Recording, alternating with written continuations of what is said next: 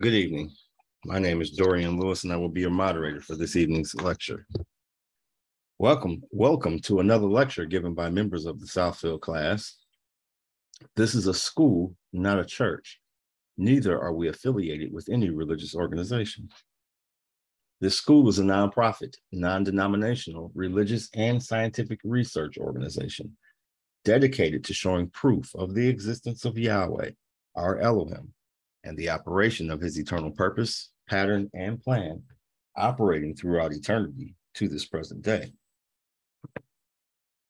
This school was established as the result of a divine vision and revelation given unto our founder, Dr. Henry Clifford Kinley, in the state of Ohio in the year 1931. We hold classes in the United States, Canada, and certain other foreign countries. The Southfield, Michigan class was established in 1997. The dean of the Southfield class is Dr. Marvin Lewis. The president is Dr. Edward Ewell, and the vice president is Dr. Ronald Atkins. In this school, we use the true, correct, and original name and title of the Father, the Word or Son, and the Holy Spirit as they are contained in the original Hebrew texts. The true name of the Heavenly Father is Yahweh. It has been improperly sub- substituted as Lord. The true title of the Word or Son is Elohim. It has been improperly substituted with God. The name of the Holy Spirit manifested in or out of a physical body is Yahshua. It has been erroneously substituted with Jesus Christ. Lord and God are titles and are not names. The Apostle Paul, filled with the Holy Spirit, tells us in 1 Corinthians 8 and 5 that there are Lord's many and God's many. But we now know that each Lord must have a name and each God must have a name also. Elohim is a title, but unlike Lord and God, Elohim is a divine title. That means that Elohim is the title that our Creator chose for Himself. Jesus is a name, but it is an erroneous name. A minor investigation on your part in a good dictionary or encyclopedia will prove that neither the Hebrew, Greek, nor Latin languages have any letters or characters in their alphabet that will produce the sound that is made by this letter J.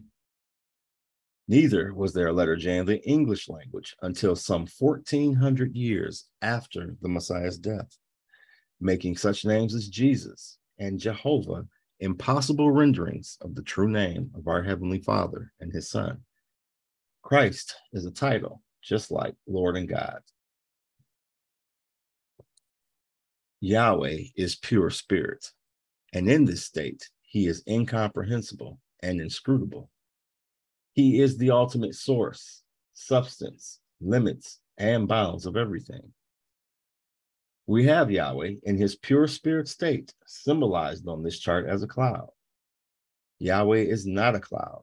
He merely chose a cloud to symbolize himself because a cloud has no particular or descriptive shape and form. We've drawn this cloud all around the edges of this chart to show you that everything on the chart is within the cloud. In like manner, everything in the universe abides within the pure spirit state of Yahweh. Yahweh, knowing that man cannot perceive of him in this pure spirit state, took on shape and took on form right within himself as Elohim. This is the Word or Son, a super incorporeal being, that is, having the shape and form of a man, but without flesh and blood. This form can only be seen in divine visions and understood in divine revelations. Later on, this self same spirit manifested himself in a physical body and walked the earth plane as Yahshua the Messiah, whom the world calls Jesus Christ. Now, there is only one name given unto salvation, and we must know that name. Therefore, the simple yet intelligent question we should all ask ourselves is what was the name of the Savior during the time he walked the earth plane? A further understanding of this name and title may be had by reading the preface of the Holy Name Bible.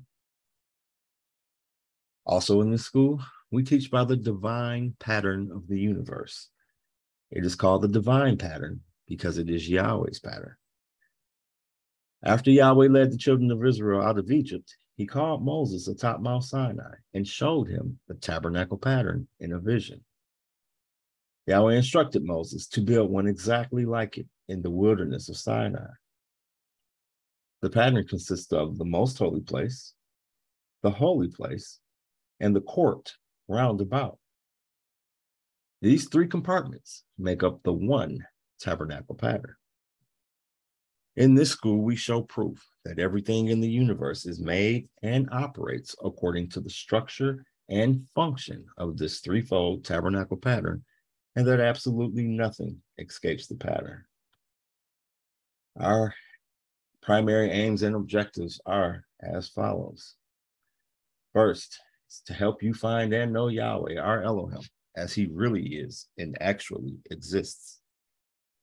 Second is to form a nucleus of universal brotherhood of humanity in Yahshua the Messiah without distinction of race, nationality, creed, sex, caste, or color.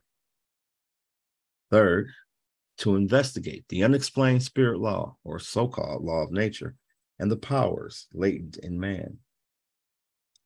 Fourth, to encourage and promote the study of the scriptures, comparative religions, psychology, philosophy, and modern practical and occult science.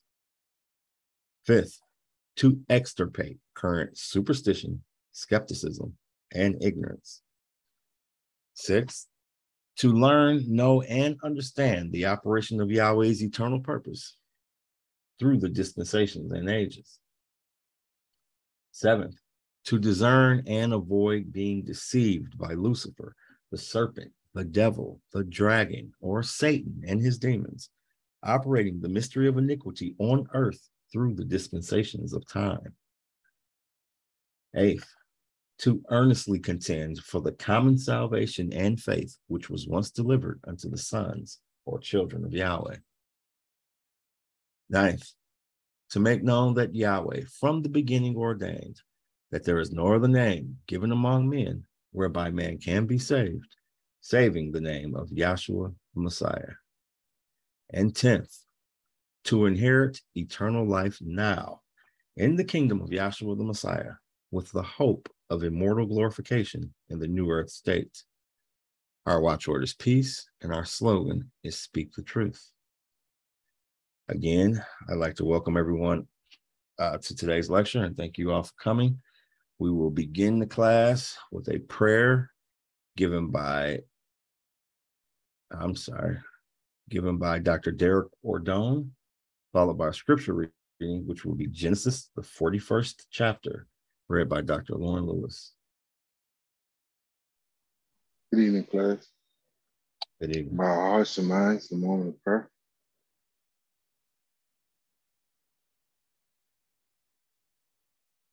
We humbly come to you, Yahshua Messiah. We ask you continue to encourage us, strengthen us physically and psychologically. May we forever be conscious of your presence, hopefully in our hearts and our minds, being our anchor and keeping us grounded in this truth. In the name of Yahshua Messiah, let us all say, Hallelujah. Hallelujah.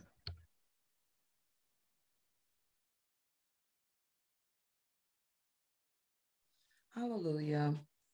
I'd like to say good evening to the class. And I will be reading out of the King James Version, substituting the true names where appropriate. I'm sorry, Laura, can you see my screen? Um, it's just showing you're not sharing anything. Yeah, everything just went black. I'm sorry, guys. Hold on one second. I don't know what just happened. Okay. It just came back. I don't know what that was. All right, give me one second. All right, you see it now? Lauren, you see it now? Yes, I do. I see Yahshua oh. is the light. All right, okay. Go ahead. All right. Good evening. I'll be reading out of the King James Version, substituting the true names where appropriate. Displayed on your screen is the Holy Name Version, containing the Old and New Testament, critically compared with ancient authorities and various manuscripts. Revised by the late A.B. Traina and the Scripture Research Association, reprinted by Yahshua Promotions. That is, excuse me, Genesis, the 40 first chapter. And it came to pass at the end of two full years that Pharaoh dreamed, and behold, he stood by the river. And behold, there came up out of the river seven well favored kine and fat fleshed, and they fed in a meadow. And behold, seven other kine came up after them out of the river, ill favored and lean flesh, and stood by the other kind upon the brink of the river. And the ill favored and lean flesh kind did eat up the seven well favored and fat kind. So Pharaoh awoke, and he slept and dreamed the second time, and behold, seven ears of corn came up upon one stalk, rank and good. And behold, seven thin ears, and blasted with the east wind sprung up after them. And the seven thin ears devoured the seven rank and full ears. And Pharaoh awoke, and behold, it was a dream. And it came to pass in the morning that his spirit was troubled. And he sent and called for all the magicians of Egypt and all the wise men thereof. And Pharaoh told them his dream, but there was none that could interpret them unto Pharaoh. Then spake the chief butler unto Pharaoh, saying, I do remember my faults this day.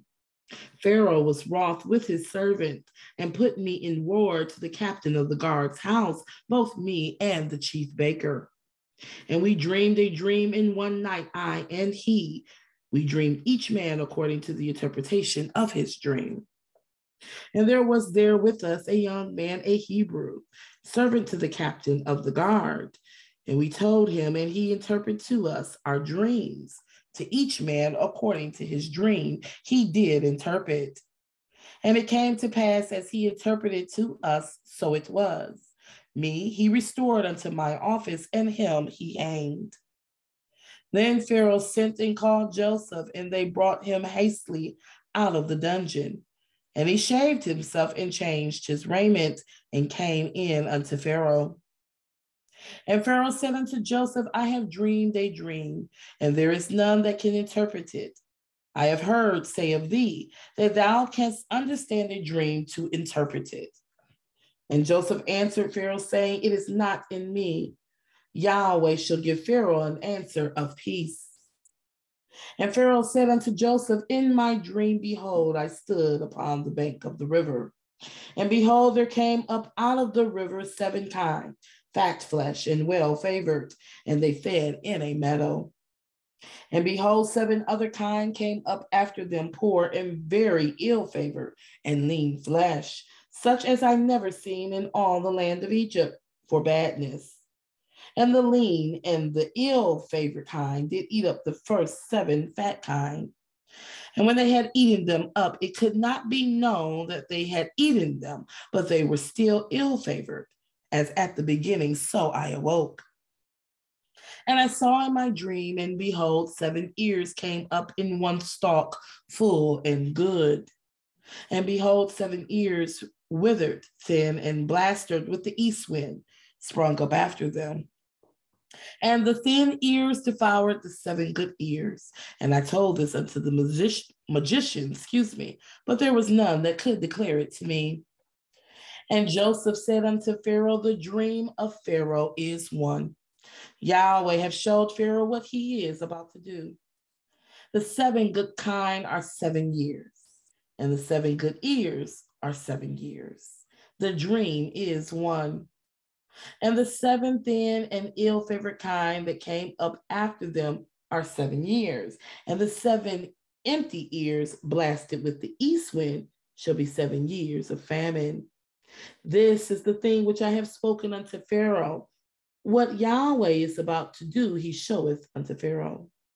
Behold, there come seven years of great plenty throughout all the land of Egypt. And there shall arise after them seven years of famine, and all the plenty shall be forgotten in the land of Egypt. And the famine shall consume the land. And the plenty shall not be known in the land by reason of the, that famine following, for it should be very grievous. And for that the dream was doubled unto Pharaoh twice. It is because the thing is established by Yahweh, and Yahweh will shortly bring it to pass. Now, therefore, let Pharaoh look out a man discreet and wise, and set him over the land of Egypt. Let Pharaoh do this, and let him appoint officers over the land, and take up the fifth part of the land of Egypt in seven plenteous years and let them gather all the food of those good years that come, and lay up corn under the hand of Pharaoh, and let them keep food in the cities. And that food shall be for store to the land against the seven years of famine, which shall be in the land of Egypt, that the land perish not through the famine. And the thing was good in the eyes of Pharaoh and in the eyes of all his servants. And Pharaoh said unto his servants, Can we find such a one as this is a man in whom the spirit of Yahweh is? And Pharaoh said unto Joseph, Forasmuch as Yahweh has showed thee all this, there is none so discreet and wise as thou art. Thou shalt be over my house and according unto thy word, shall all my people be ruled. Only in the throne will I be greater than thou. And Pharaoh said unto Joseph, See, I have set thee over all the land of Egypt. And Pharaoh took off his ring from his hand and put it upon Joseph's hand, and arrayed him in vestures of fine linen, and put a gold chain about his neck. And he made him to ride in the second chariot which he had. And they cried before him, bow the knee, and he made him ruler over all the land of Egypt. And Pharaoh said unto Joseph, I am Pharaoh, and without thee shall no man lift up his hand or foot in all the land of Egypt. And Pharaoh called Joseph's name Zephaniah Paneah, and he gave him to wife Asenath, the daughter of Potipherah, priest of On. And Joseph went out over all the land of Egypt. And Joseph was 30 years old when he stood before Pharaoh, king of Egypt. And Joseph went out from the presence of Pharaoh and went throughout all the land of Egypt. And in the seventh plenteous years, the earth brought forth by handfuls, and he gathered up all the food of the seven years which were in the land of Egypt, and he laid up food in the cities. The food of the field, which was round about every city, laid he up in the same. And Joseph gathered corn as the sand of the sea very much until he left numbering, for it was without number. And unto Joseph were born two sons before the years of famine came, which Asenath, the daughter of Potipherah, priest of On, bare unto him. And Joseph called the name of the firstborn Manasseh, for Yahweh said, He hath made me forget all my toil and all my father's house. And the name of the second called him Ephraim, for Yahweh hath caused me to be fruitful in the land of my affliction. And the seven years of plenteousness that was in the land of Egypt were ended. And the seven years of dearth began to come, according as Joseph had said, and the dearth was in all lands, but in the land of Egypt there was bread. And when all the land of Egypt was famished, the people cried to Pharaoh for bread. And Pharaoh said unto all the Egyptians, Go unto Joseph, what he saith to you do. And the famine was over all the face of the earth. And Joseph opened up all the storehouses and sold unto the Egyptians excuse me, and the famine waxed sore in the land of Egypt. And all countries came into Egypt to Joseph for to buy corn, because that the famine was so sore in all the land. That was Genesis, the 41st chapter. Hallelujah. Hallelujah. Thank you very much, Dr. Ordone and Dr. Lewis, for the prayer and scripture. And I'll again welcome everyone out to today's lecture. Today is regular class, and we will today have a two speaker format. And for our first speaker, it is a pleasure to call on Dr. Rhonda Brazil.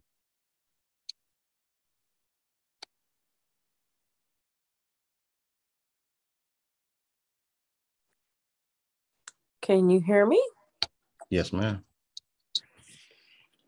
Good evening to all the class. I um, am thankful and grateful to Yahshua to be able to attend um, via Zoom for another opportunity to hear and understand more about Yahweh's purpose. Um, and I do want to uh, talk about that and in relation to our scripture lesson, which is one of my favorite events with Yahweh and his purpose. And it actually is described in our Elohim book and in some of the materials we've already been reading on Textbook Tuesday.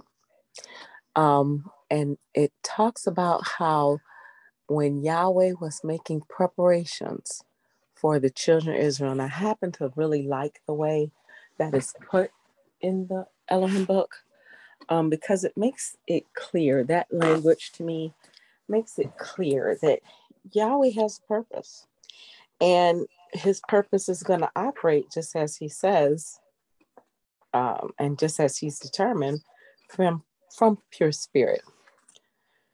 So by way of backing up a bit and just um, making it clear this is a school and it is not a church.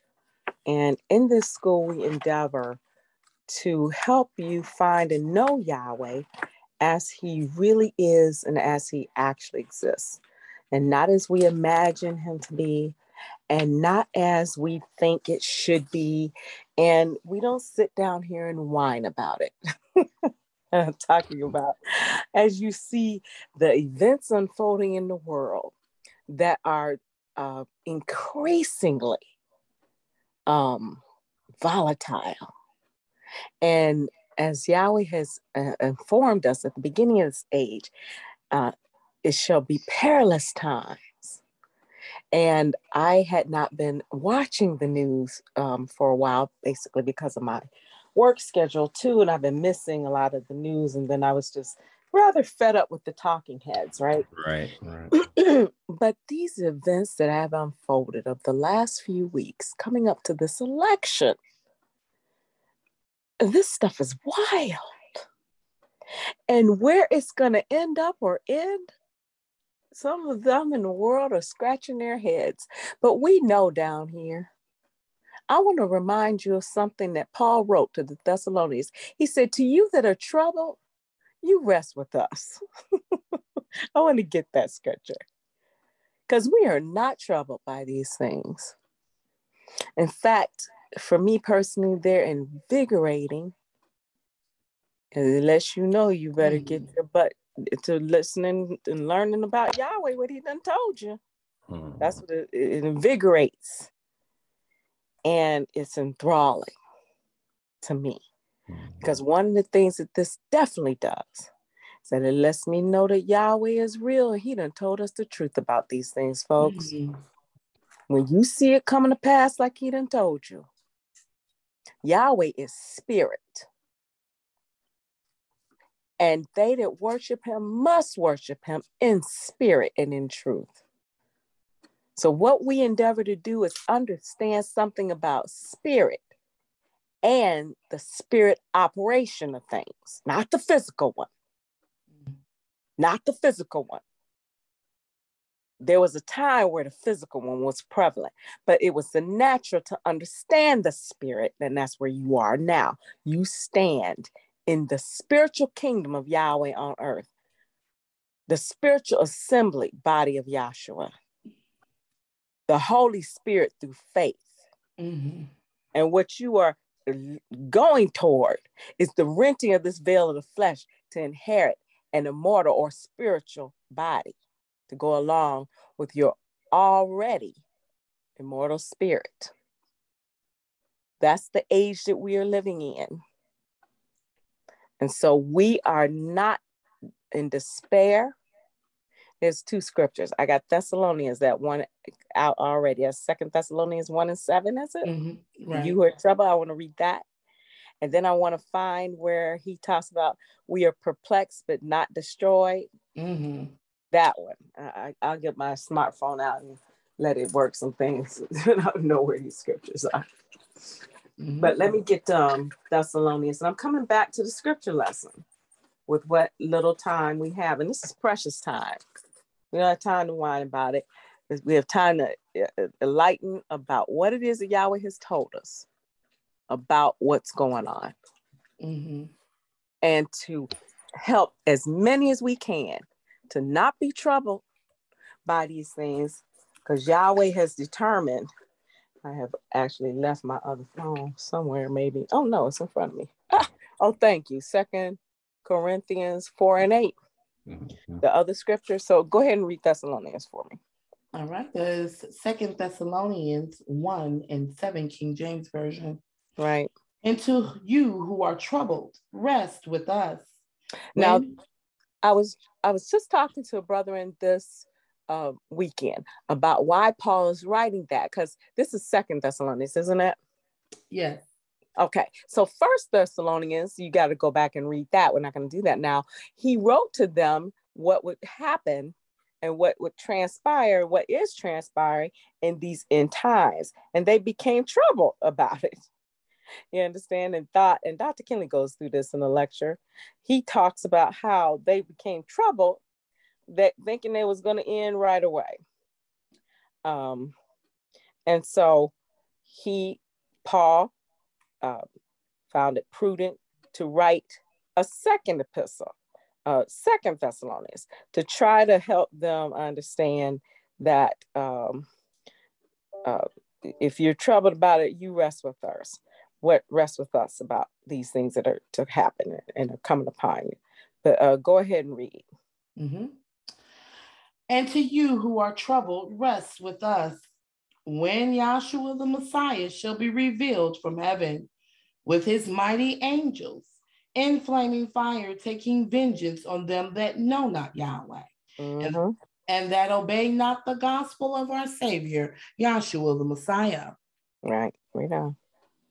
Who shall be punished with everlasting destruction from the presence of Yahweh and from the glory of his power mm-hmm. when he shall come to be glorified in his sons and to be admired in all them that believe, because our testimony among you was believed in that day.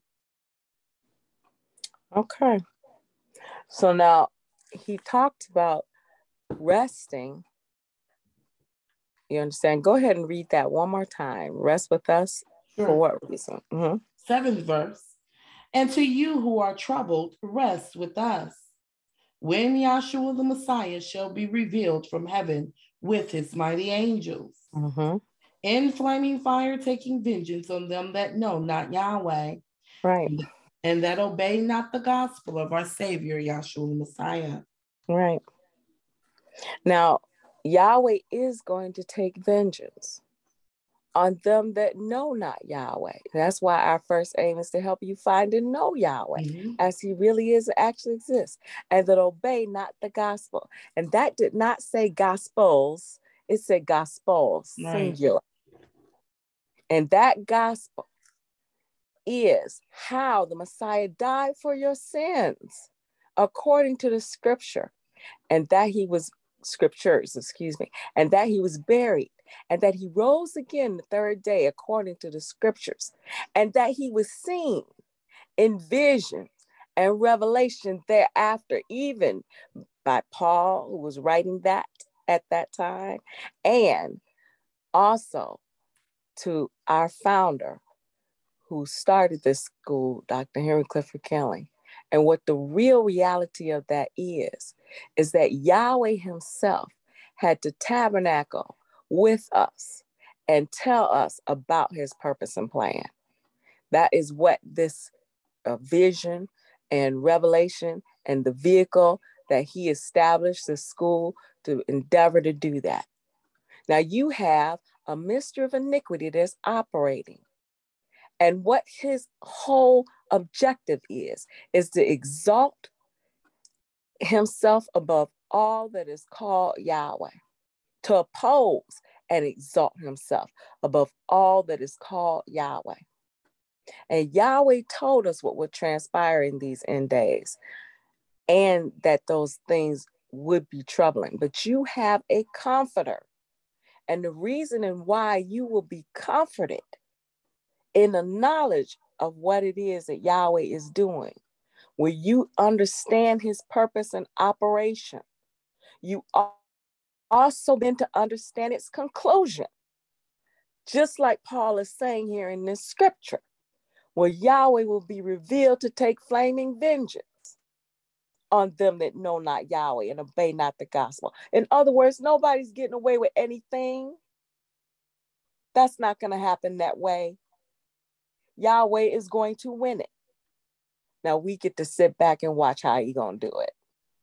And not only that, but we get some inclination about how he going to do it because he did it before and how he did it before. And that will bring you peace in these troubling times.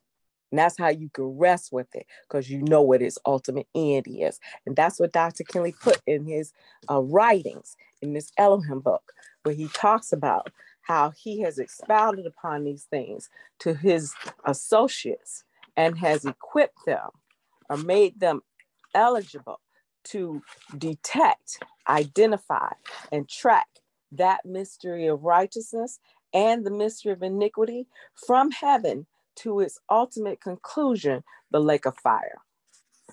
We can see the operation both of Yahweh's mystery of righteousness and the operation of that mystery of iniquity coming all the way down, as Yahweh has expounded upon those things to us in this uh, teaching. Yahweh Himself, this is not the product of Henry Clifford Kinley and his mind. This is coming directly from Yahweh Elohim. Now, um, go get the other scripture in Corinthians. Second Corinthians, is that right? Yes. Second Corinthians 4 and 8. Now you can start at 4 and 1 for okay. that. 2nd mm-hmm. Corinthians 4 and 1, excuse me. Right. Mm-hmm. Therefore, seeing we have this ministry, as we have received mercy, we faint not but have renounced the hidden things of dishonesty, not walking in craftiness, nor handling the word of Yahweh deceitfully, but by manifestation of the truth, commending ourselves to every man's conscience in the sight of Yahweh.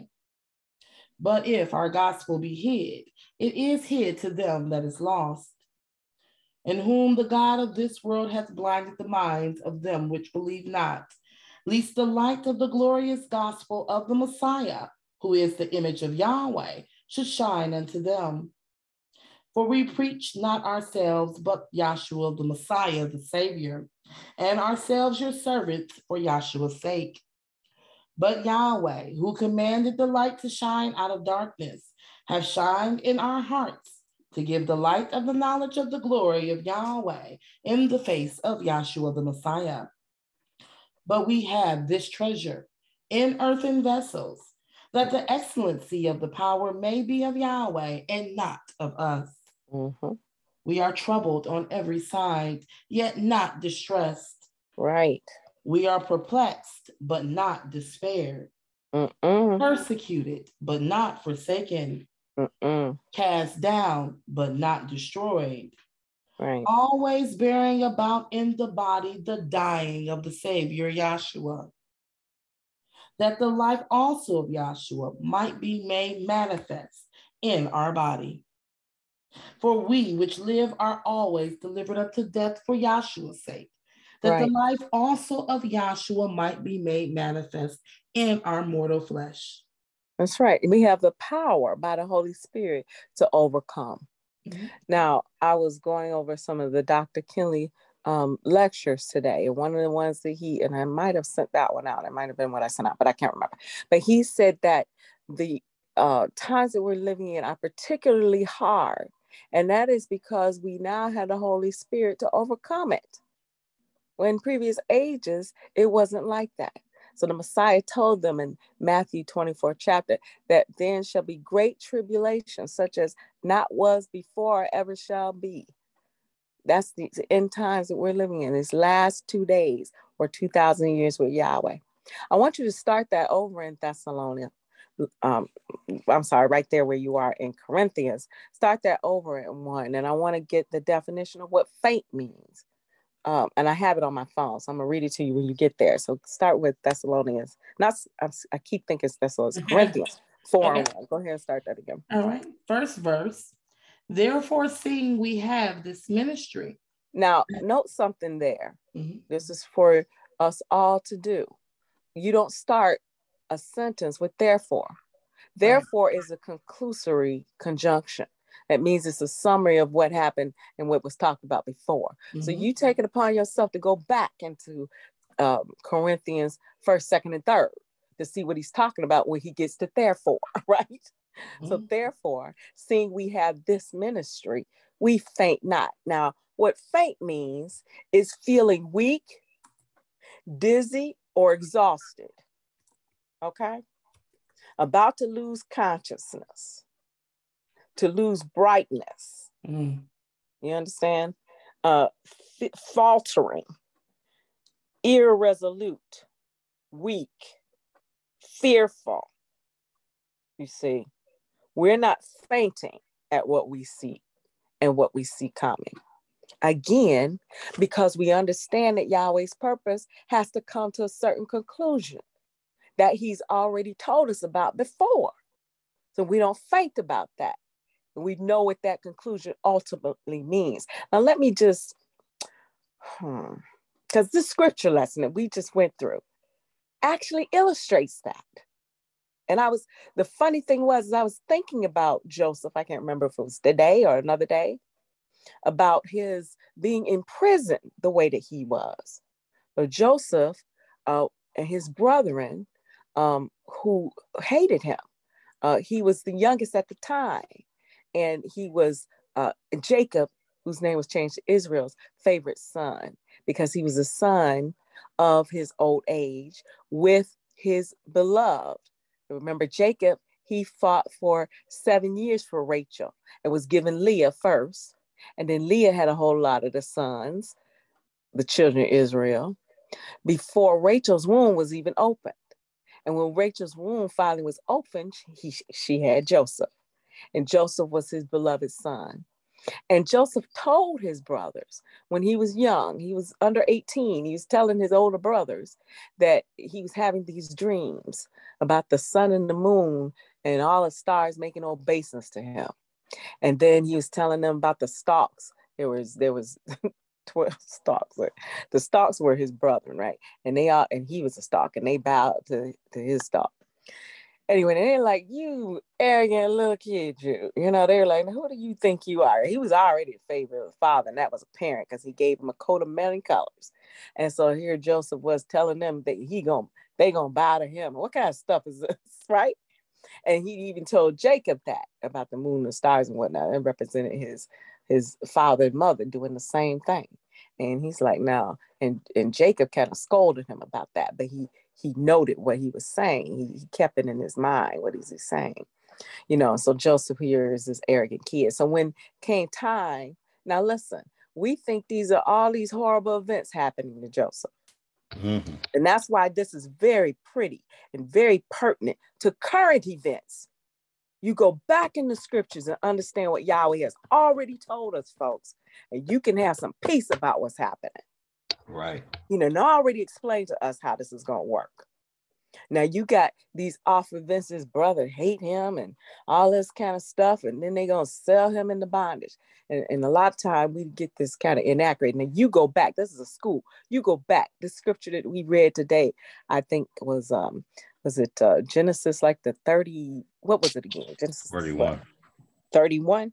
Forty one. Forty one. Okay, right.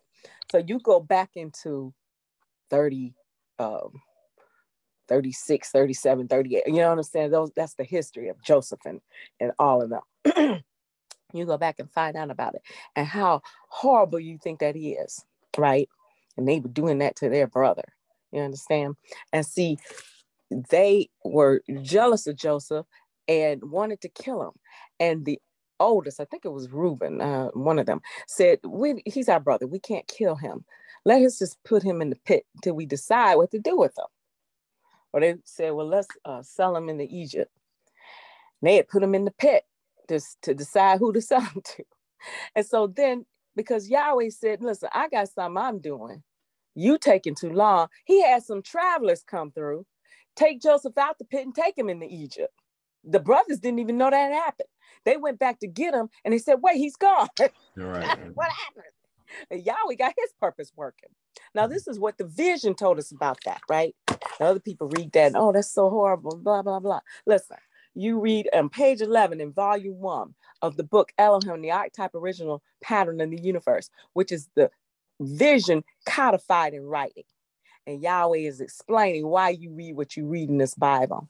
And that's under caption A Yahweh, Elohim, Abraham, and Moses in relation to the children of Israel.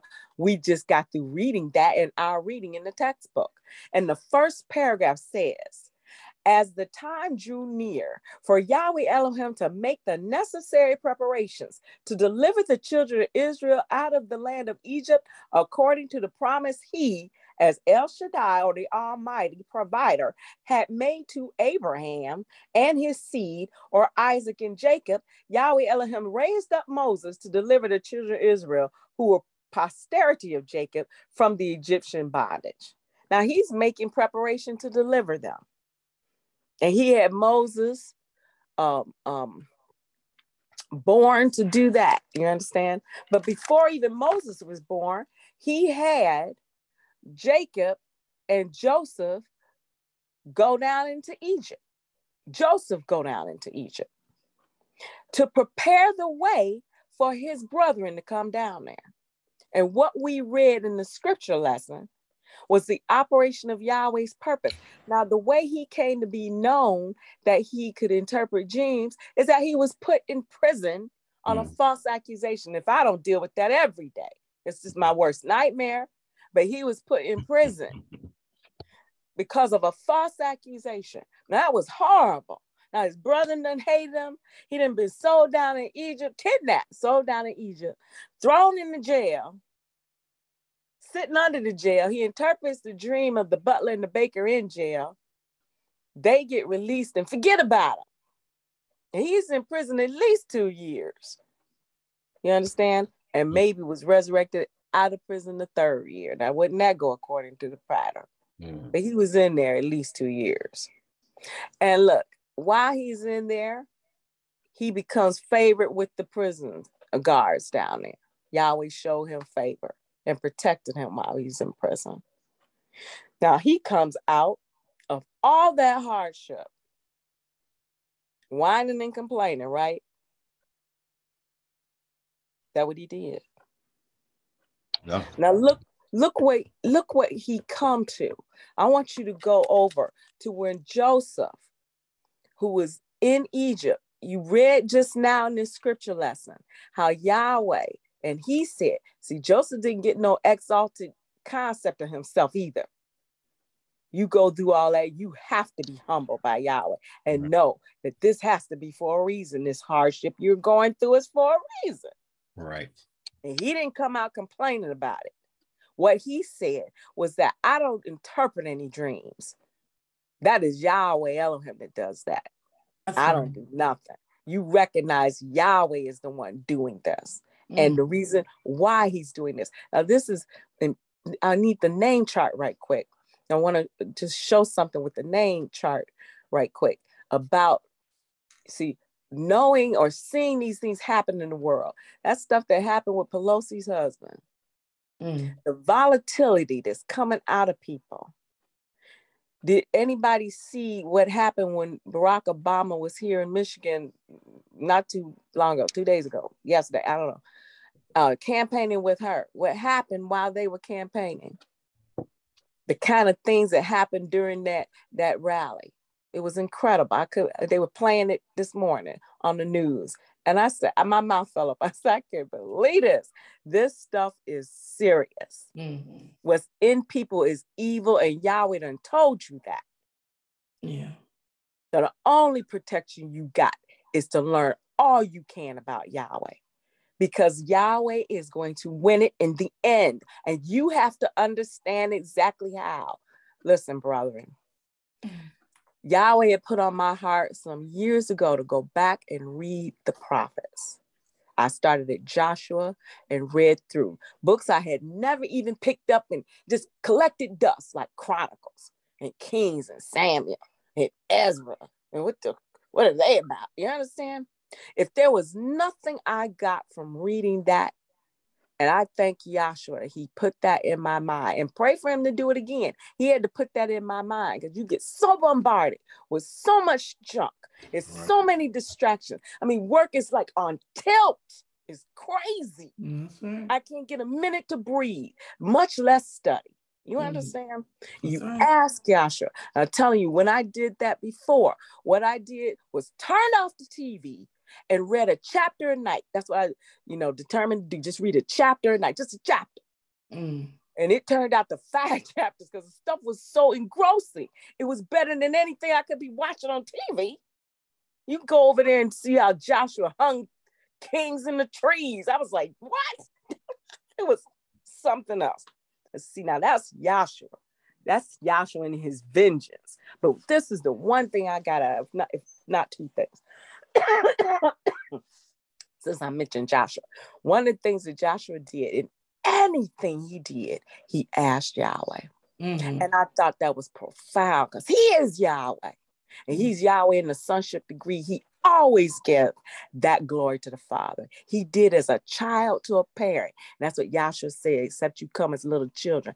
Yahshua asked Yahweh every time he wanted to do something. Mm-hmm. Shall I do this? Do I have power to do this? Yahweh grant me this. It was always that, and I marveled at that. But in those prophets, this is what I did learn. If Yahweh say something gonna happen, it's gonna happen exactly that way, no doubt. Every time he told those prophets something uh, to prophesy to Israel or to Judah, it happened exactly the way Yahweh said. So that gave me just a mod. When I got finished with just a little bit that I had read, my faith and confidence in Yahweh skyrocketed. It was like I was walking on air. They can't do nothing to you when you know what Yahweh's doing. Do you understand what I'm saying to you? Mm-hmm. You talk about peace. To these things actually bring you joy. So going back to Joseph, when he came up out of that prison and he told the Pharaoh what you hear have read here, and they stored up that corn. Yahweh in his purpose, and it's in this Elohim book too, maybe in another place, where Yahweh in his purpose is rearing up Egypt to be the nation that it is by the time Moses gets down there. He's made Pharaoh a god. He's brought all the deities to Egypt when they had the famine. And they erected all these gods in Egypt and their temples and their edifices. It was magnanimous and it was indefeatable. That's how stronghold Egypt was. And Yahweh made it that.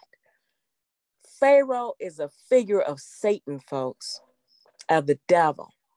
And as he said and confirmed, now he wrote that in the law about how he set up Pharaoh. That's Genesis. This is the genealogies that Moses is writing about that he saw in the mount. That third trip, where he saw those genealogies, he saw he's writing about this Joseph. This is before Moses is born. But he's seen these genealogies, and Yahweh is causing him and dictating to him to write about this with Joseph and to, to frame this history of how Egypt was set up because it's a spiritual principle that he's reflecting in a natural event. He set that satanic spirit up to do what he does. He gave him the power to do what he does. Now, I got this uh, tetragrammaton on this chart here to show something. You see how Yahweh and the tetragrammaton is next to it. And the Hebrews write from, what is it, right to left.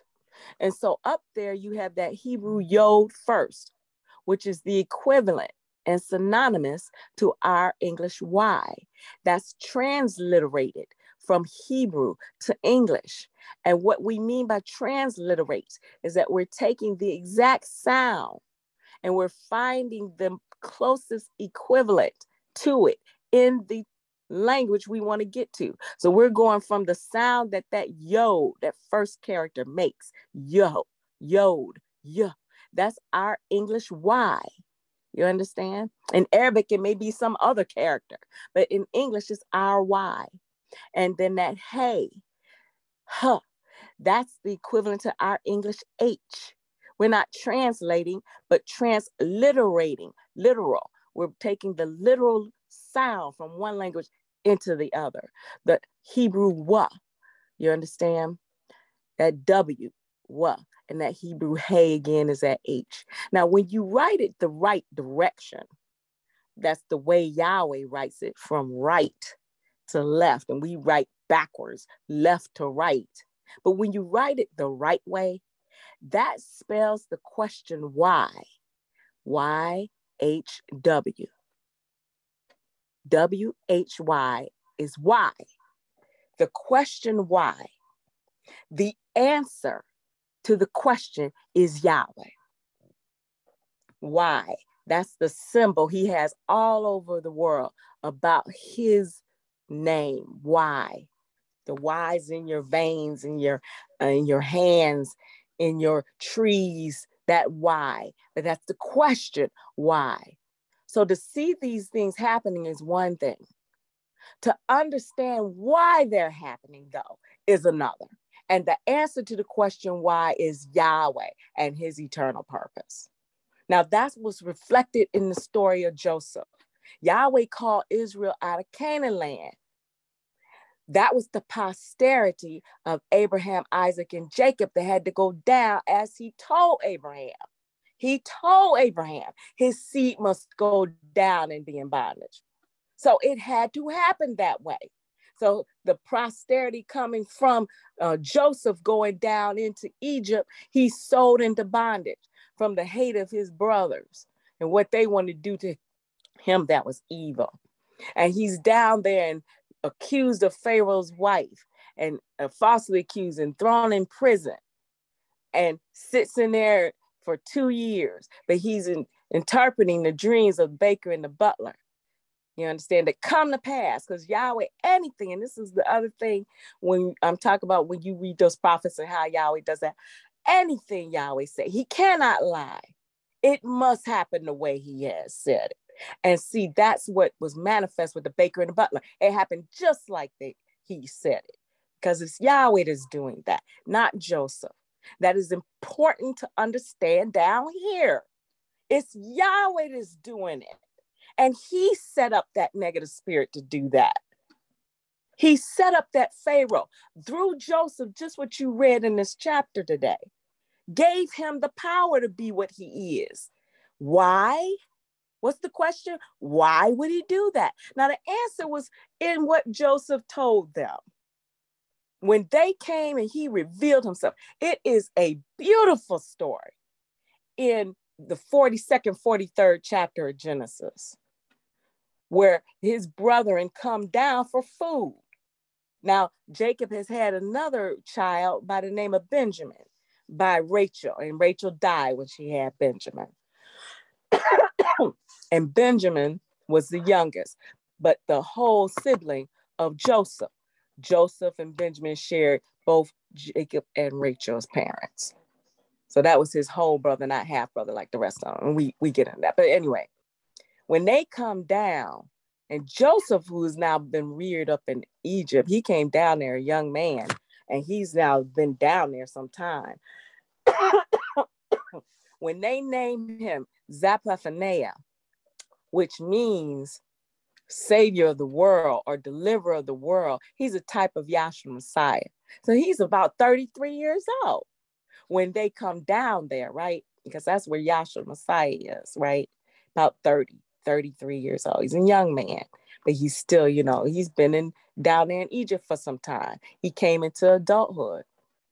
So he's no older than 40 at the time they're coming down there. But here, when he's down there, you understand, and his brother come down for the food, they recognize, or he, Joseph, recognized them, but they recognize him as nothing more than an Egyptian.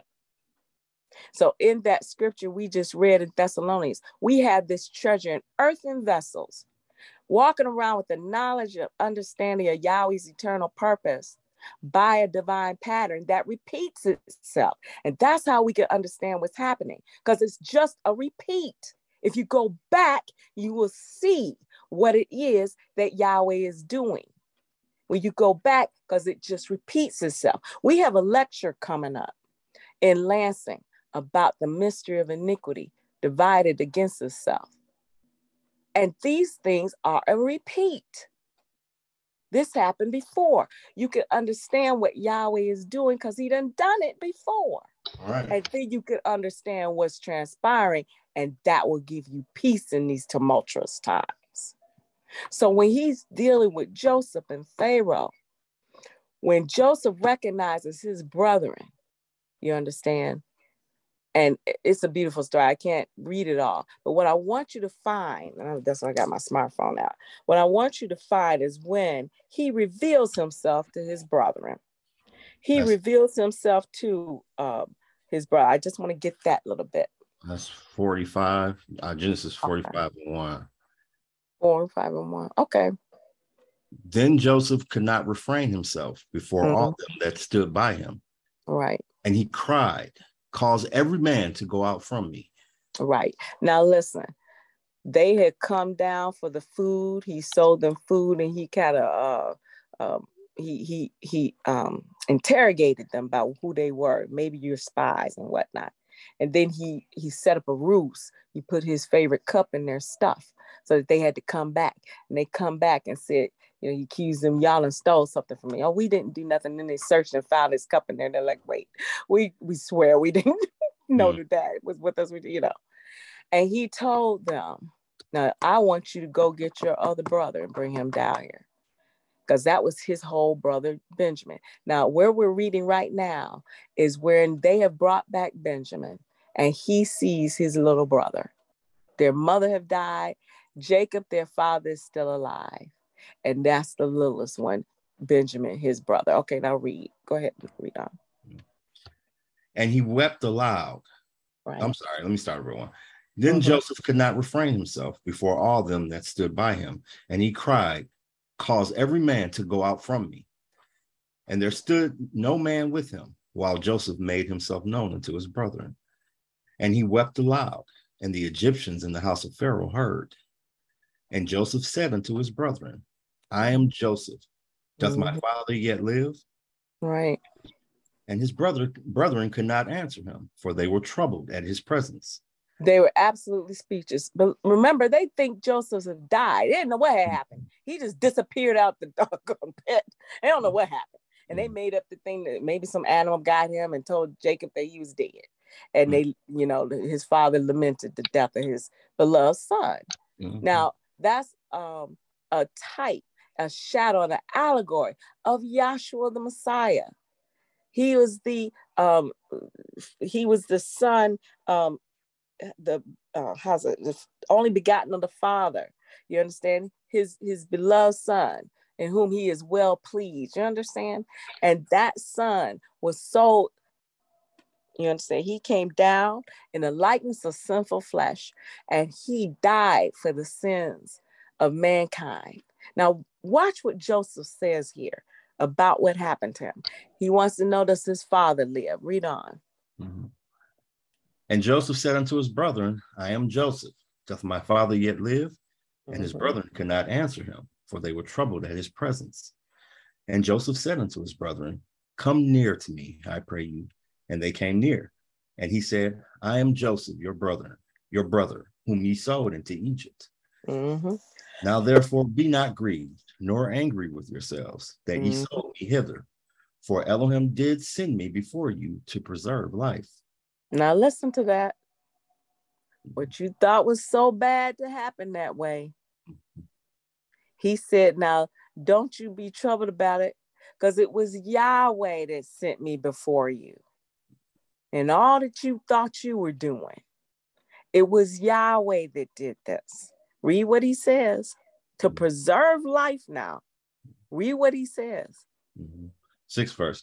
For these two years hath the famine been in, in the land, and yet there are five years in the which there shall neither be earing nor harvest.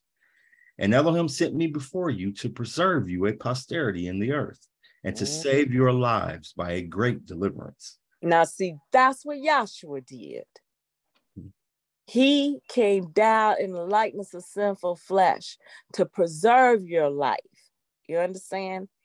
That you might have life more abundantly. And doesn't he feed us, Yahshua Messiah, feed our souls? We're not mm. talking about after the flesh, but feed our souls that we might live because they that worship Yahweh must worship him in spirit and in truth. And through the knowledge of Yahweh as he really is and actually exists, our souls are fed to worship Yahweh as he has said to do. You understand? Mm. Now, there was a great deliverance. He said to save your lives and say, read that verse one more time. The seventh verse. And Elohim sent me before you to pres- preserve you a posterity in the earth and mm-hmm. to save your lives by a great deliverance. A great deliverance. Read on. So now it was not you that sent me hither, but Yahweh. Now you see that? And then you would think he would hold a grudge, something. But no, because the wisdom of Yahweh manifests in him, mm-hmm. the Holy Spirit to make him and to give him that disposition because he understood Yahweh is the one doing this. You understand? And we could look out here at this world and see what's going on. Now, wait to go a little further about what happened with Joseph. Because when they come down, the 70 souls, and they multiply in Egypt, that's what you pick up over here in this Elohim book on page 11, where Yahweh's getting ready to make the preparations to deliver them out. He done set Pharaoh up to be. And that's in Exodus ninth chapter, I think it's nine and six, where he says, And I have set you so. Get, get that right quick. Exodus 9 and 6. He talks about what he did with Pharaoh. Through all these events you're reading, it has a purpose. Mm. Now, don't lose sight of that because that's the same thing that's happening with you right now, current events. Mm-hmm. It has a purpose, it operates in Yahweh's purpose. You see, everything that mankind thought anything about has got to come down. Right. This earth plane is the penal colony for the devil and his demons. Mm. What are you expecting it to get better for? How do you think it's not going to stop but anything but get worse? And you can track and identify that negative spirit from his origin in heaven to his conclusion, the lake of fire. And he ain't gonna bypass that. And you gonna see him go kicking and screaming right to his ultimate end. Mm-hmm. You understand? And we have been given the power to overcome. Because Yahshua, the Messiah, said, don't get this twisted either. He said, and this gospel of the kingdom mm-hmm. shall be preached in all the world for a witness, and then shall the end come. Witness to what? That Yahweh done told you what's going on. You are not going to tell him he you didn't know. It's a witness against you if you don't believe the report of Yahshua the Messiah. Right. This gospel of the kingdom that he set up to be delivered through this divine vision by way of these schools. Now he don't need you, me, or anybody to do what he's doing. Yahweh's gonna do what he said. This gospel of the kingdom shall be preached in all the world. Now, what you think you gonna do about it? And who are you that would want to? See, don't get to telling on yourself and identifying your spots. Mm. You understand? And who it is you're motivated by. And you and I hope you come to this lecture to see how Yahweh set up this negative spirit in this earth plane to be the overpowering superpower or ecclesiastical power that he made them to, to be. And you see what Yahweh did to Pharaoh in Egypt. You understand that? And Yahweh said he ain't gonna keep his sons. You're not gonna keep them in bondage. It's not gonna happen that way. I was reading a lecture Dr. Kinley where he was explaining, I think it was Living in the Last Days. You go back and read that. He was talking about the war um, between Egypt and Israel. And they asked him, Will we win? He said, No, you won't. But you got the repeat of the event back there with Moses. Did Pharaoh win to keep them in bondage? No. And the way Dr. Kinley explained that during that war, where they were trapped and how they got there, he said it's a repeat.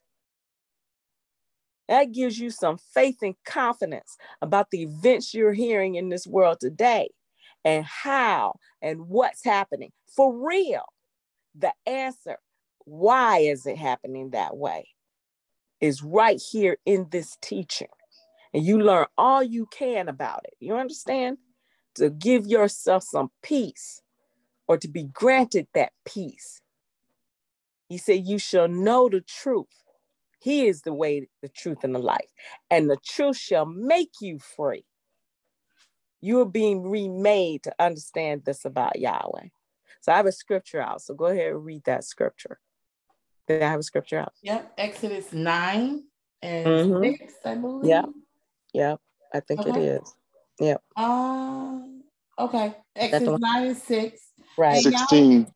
9 and 16. Yes. Okay. And in very deed for this cause have I raised thee up for to show in thee my power. You need to go up a little bit to understand um, what the subject I is. I will um, start at 8. okay. And Yahweh said unto Moses and unto Aaron, Take to your handfuls of ashes of the furnace, and let Moses sprinkle it toward the heaven in the sight of Pharaoh and it shall become small dust in all the land of Egypt, and shall be a boil breaking forth with blains upon man, upon beast, throughout all the land of Egypt. Now, they, this is the plague of the boil. Mm-hmm. Now, listen, what Yahweh was doing with each and every one of these plagues was he was identifying and nullifying a God or a group of gods down there in Egypt that they believed had power. And when Yahweh said, if you don't let my people go, this is what's to happen to you. Aaron, see, Moses was likened unto the law. He was telling Aaron, the prophet, what to say to Pharaoh. And it was happening according to what Moses said. You understand? So he's like a guide to them too. Pharaoh think he a guide. Well, Moses became the law, which is like a guy, and Aaron his prophet. And they told Pharaoh every time you don't do this, this is what's gonna happen. And it happened exactly the way Yahweh said. So he's telling them about this boil that he's gonna plague Israel with, and it's identifying and nullifying a particular God because they're gonna go pray to that God to remove the boil, and ain't nobody gonna answer them. That's how Yahweh proved that he is the Yahweh he is. Now, this is why he did that. Keep reading. Mm-hmm. Uh, this is the ten, uh, ninth verse.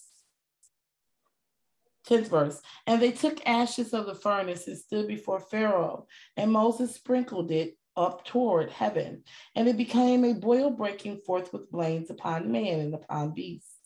And the magicians could not stand before Moses because of the boils, for the boil was upon the magicians and upon all the Egyptians. And Yahweh hardened the heart of Pharaoh, and he hearkened not unto them, as Yahweh had spoken unto Moses.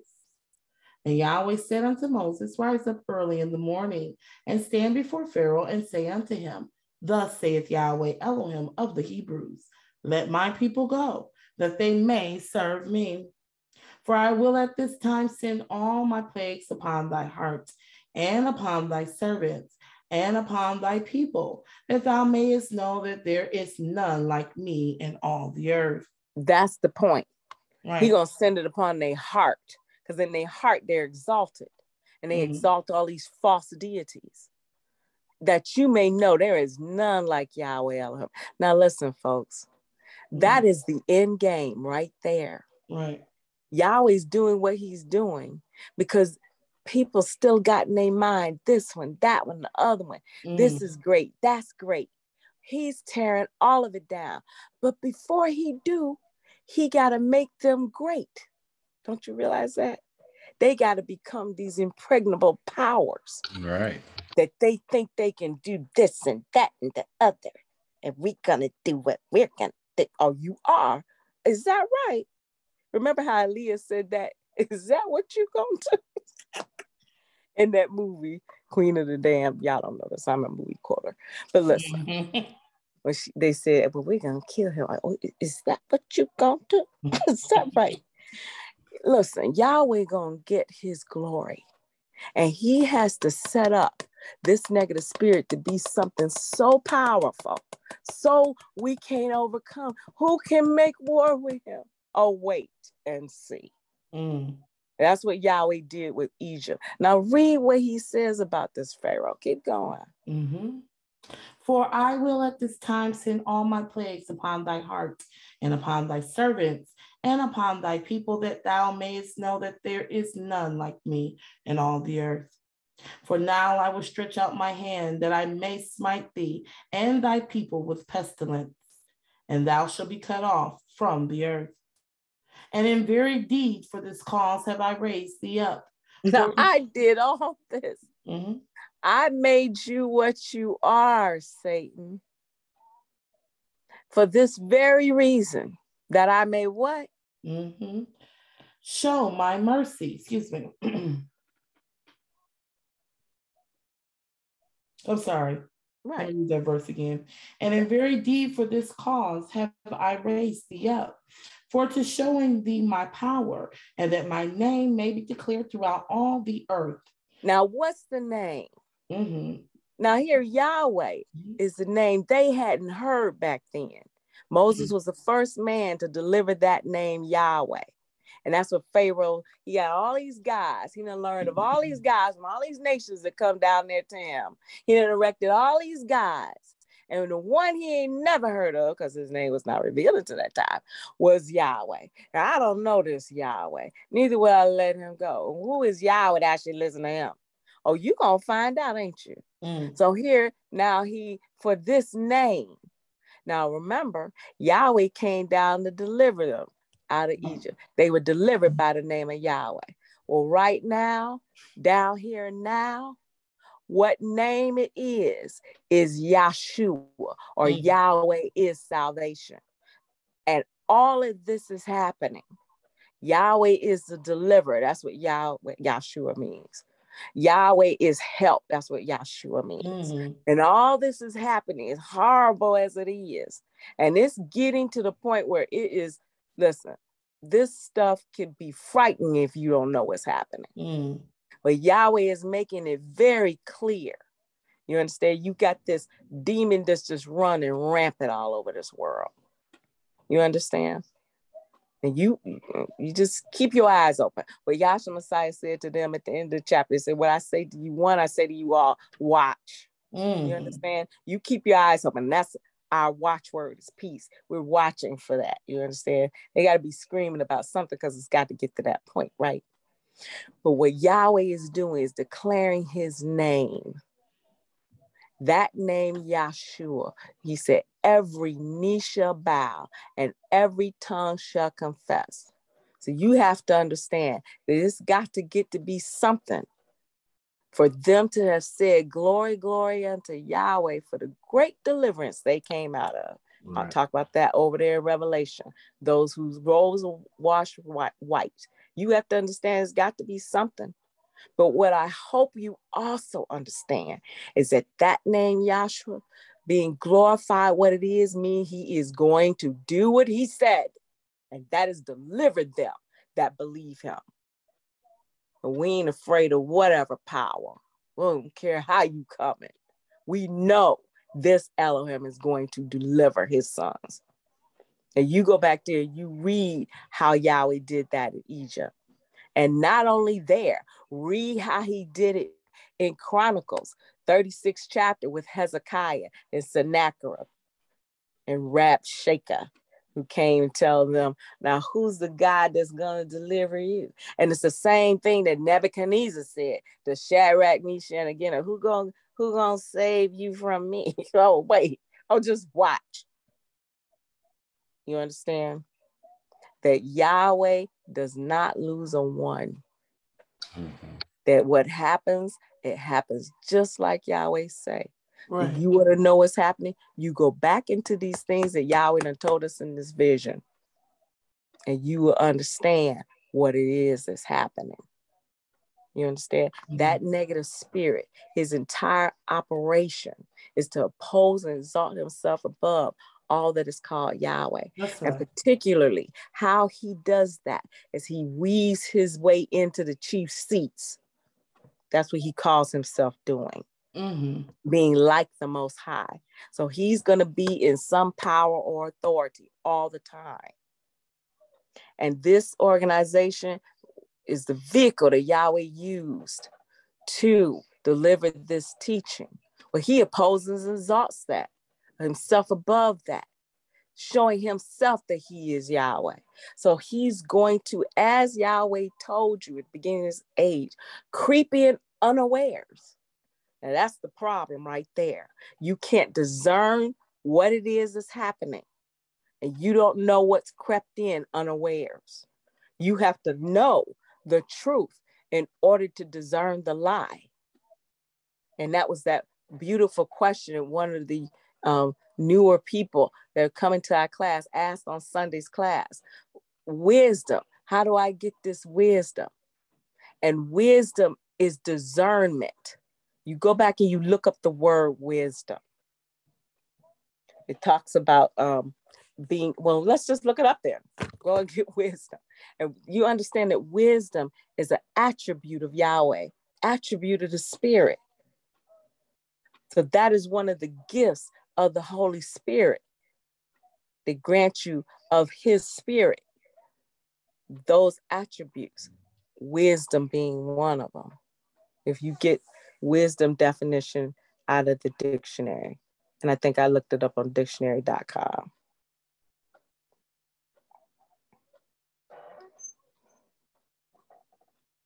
Okay, uh dictionary.com. Where's that? Okay. It doesn't matter which one. Okay. Wisdom. The quality or state of being wise, knowledge of what is true or right, coupled with judgment as to action, sagacity, discernment or insight.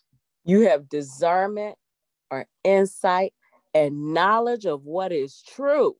Mm-hmm coupled with just judgment as to what to do. Mm-hmm. See, we we can we know the truth, and what Yahweh told us to do is stand still, see the salvation of Yahweh. you understand? Have faith in Yahweh, he told them, Matthew 25th chapter. You understand? Mm-hmm. You in order for you and I to have faith, we have to know what he's doing. And so Yahweh made it so that it's preached what it is that he's doing according to his purpose. And that's what these textbook Tuesdays and going into these lectures. And Yahweh has shared with me what we have with Yahshua uh, um, tabernacling in uh, Henry Clifford Kinley to preach this. It's not about Henry Clifford Kinley. He wasn't doing nothing, and he died in 1931. We're done with that. We're not talking about no flesh. Right. But Yahweh is the one, Yahweh Elohim, who is Yahshua, delivered this teaching to us directly. That's Hebrews first chapter. In these last days, by his son, by Yahshua the Messiah, he's talking about these things. The mysteries of Yahweh opened up, and you've got these charts and you've got these writings that simply codify in writing what it is that Yahweh has told us at the end of this world. And he had the wisdom to record the lectures. Now, Dr. Kinley wasn't coming from any particular agenda let me rephrase that. Dr. Kinley was not coming from any agenda. Mm. You understand? He wasn't coming from, oh, uh, let me go back and and redo that because I had it wrong the first time. He didn't do that. He wasn't coming from any concept of his own. In fact, like we just said, he died in 1931. The one that was doing this and presenting this teaching was Yahweh Elohim. And what he's delivering to us is the pure, unadulterated truth of the matter, just the way it is. And he caused these lectures to be recorded. Now, why? This is what Yahweh explained to me. Why do you think I did that, Rhonda? Remember, we just read this story of Joseph. You ain't doing something. The brothers ain't doing something. It's Yahweh doing this. Why did he do that? To preserve for you at the end time the unadulterated doctrine that he delivered from the beginning. He's not coming from some other point of view. He's telling you what thus saith Yahweh. Right. And it is the unadulterated truth of it so that you could go back to it because he knew what you would be facing at the end all kind of spurious doctrines. And every time you come together, somebody has a doctrine, and they tell you, you know, all kind of distraction, and you don't know nothing about what he said in the beginning. Well, he didn't preserved it. But do you understand what great responsibility that is? Mm-hmm. Because he did that, do you realize we ain't got no excuse not to understand? Right. Now, Yahweh knows what you don't understand. Don't put no burden on yourself about it. He knows what you don't understand. You ain't got to struggle about that. He knows just where you are. And if your heart seeks him, you will be blessed of Yahweh to find him. That's it was right. something in one of these transcripts. See, dang it, when I get to reading all of them, they blur together and I can't, you know. Mm-hmm thought I sent that one out. I can't remember if I did, but he said, Now Yahweh will show you if you submit yourself, if you become submissive, he said, mm-hmm. that he will show you. And I thought, man, that's what Yahshua said. Except you humble yourself and become as one of these little children. You understand? I was mm-hmm. telling my brethren who visited this weekend about my little nephew JJ and how much he's shown me about because I've been this this theme has been working in my mind since I went to that lecture mm. in Florida in 2020. Except you come as a little child. It's almost as if I never read Matthew 18. Maybe I hadn't, but you know, except you come as a little child. He did humble himself and be as a little child. And so this little child, JJ, and what he does, is, it, I marvel at what he does. Because as I was telling my brother, now JJ, he knows his limitations. He knows he's short. He knows he can't do certain things. Like when his computer goes on the fritz, he knows he can't make it work. So he don't even use words, but he compute com- communicates with you thoroughly. Here, you know, he comes to you and hands it to you. You know, this thing ain't working right. You know, fix it. You know, he he know he can't do it, and he know who to go to to get it fixed. He's he trusts. Same thing with his bottle. It's empty. You know, he mm-hmm. come to you, hand the bottle to you. Don't even say nothing. Uh, you know, you communicate to you. Here, this is empty. It should be having something in it, and you know where it is. You know how to do it. Mm-hmm. You understand? Now that's what he trusts that you do too. That little baby comes to you with full assurance that you provide what he's asking for. Ain't that something? Without a single doubt, there's nothing in him. There's no guile, there's no agenda. He just knows to ask. And that's what Yahshua did back in the scripture, back in Yahshua. That's what I was telling you in the beginning. I marveled at that. How Yahshua, who is Yahweh manifested in physical form, he asked the Father every time he came in that sonship degree. And that's how you and I should be to Yahweh. As a little child, ask Yahweh, Yahweh, I don't understand this. Show me that. I want to know. I know I want to know those things because the knowledge brings me peace. I ain't thinking about you and what you think about what I know. I'm I want the peace that the knowledge brings. Because the confusion brings torment. Right. You're confused about it. What I don't know what to do. I don't know how it is. You got to be still. Ask Yahweh, Yahshua, how, how is this? How does this work? And you wait on his answer. Like I said, sometimes you be driving down the street. Oh, now I see it. And say, thank you, Yahweh. Like when that young man asked that question about wisdom. And huh, what is that? The discernment, the judgment, the knowledge of the truth that it has right there in that definition and how to act upon it. You understand? The right way. That's an attribute of Yahweh. And you remember that it was Solomon that he wanted anything. Yahweh said, Ask me for anything. But Solomon asked for wisdom. And it says in the scripture, because he was going to be king of Israel. And he said, What did he say to Yahweh? But I'm a little child. That's what he said to Yahweh. So give me wisdom, just like little JJ. I don't know, but I know you know. Do this for me. You understand? Help me. That's what he asked Yahweh. Give me wisdom that I might uh, govern your people. These are your people. I'm a kid. You understand? And it says in the scriptures that it so pleased Yahweh. He, he said, Because you asked for me, he said, You could ask for glory and conquer and riches, but you asked for me. He's wisdom. Remember, Yahweh is intelligence, wisdom, knowledge, love. You understand? He is understanding. That's what you asked for, like a little child, that it might give you peace in your heart about what you see in front of you and not be confused. And when that happens, when you trust in Yahweh and you do that, you see Him deliver, that increases your faith and confidence.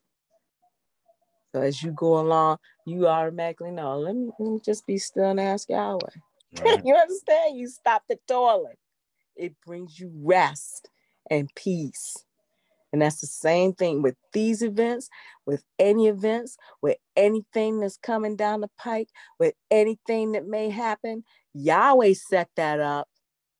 He set that old boy up to do what he do. And he gonna make him some kind of big thing too, so that he show his power in his name Yahweh is deliverance. He is salvation. He is help. All you do is ask. You understand? Mm-hmm. learn all you can of Yahweh, like he said, and you ask him and you be patient, and Yahweh will show you. So I'm out of gas. Yahweh says that's enough. Mm-hmm. And so I hope that you got something out of it. I hope you return and study with us. Mm-hmm. This is the place to be. This is the know, what you right. should know to get you through these times. It is not a joke, mm-hmm. it's very for real. And so, with all those words, if you got anything, thanks be to Yahshua because he's the one that's the teacher. Hallelujah. Hallelujah. Hallelujah. Thank you very much, Dr. Rhonda Brazil. And for our next speaker, it's a pleasure to call on Dr. Sharon Lewis.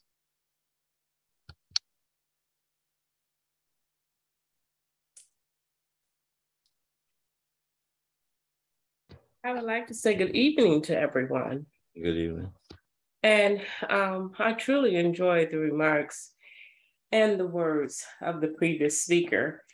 Um, hopefully, you know, we, those who were listening to what she had to say, or the Holy Spirit through her, can take these things to heart and seriously think on them because it is a message.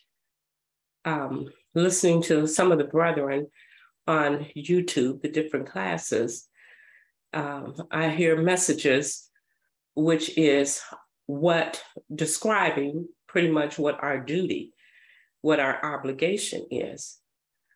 If Yahweh set a certain group of people aside to know something for surety, then what different brethren are saying applies perfectly, and that is our objective, our goal, or our duty is to warn the people. And when you go back and look at the scriptures, as Dr. Brazil was telling you, going through those Bible stories, that is the message. It was a warning in many, many of the events um, so that they would know what is to befall them or what's to come upon them. It's nothing any different than now. As she stated, Dr. Kinley rehearsed over and over again that these things that are going on is a repeat. It's happened before. If you want to know what's to happen in the future, you can see some evidence of the repeat of it back in the scriptures. And so we see these things. And uh, just, you know, those of us, those that Yahweh, I put it that way, have set aside because Yahweh truly set us aside to know and to understand this teaching. This is not an accident that you sit here now with this understanding. It is not an accident that we were called out of our religious affiliations and brought into the glorious light of this evangel. That's not an accident. You didn't just luck upon it. Yahweh had you purposed. And if you can get that scripture for me, I believe it's in Ephesians, and it talks about that he has um, purposed this from the, um, I don't want to quote it. If anyone knows what I'm talking about, um, if you can get that for me. I don't have a Bible in front of me right now. I think it's Ephesians, I want to say three or whatever. I'm oh, sorry. It's, or uh, maybe it's Galatians. Let me try Ephesians 3. Sorry. All right, Ephesians 3 and 1.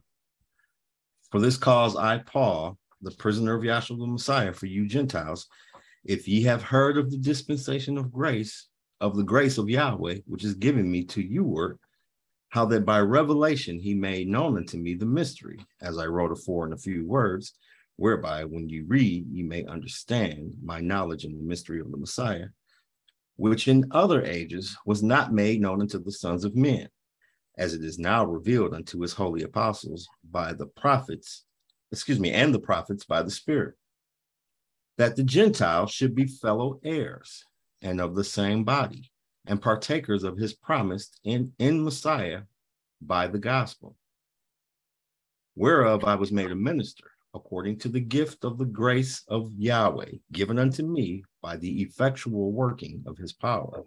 Is that what you? No, it was about us being um, called from the foundation.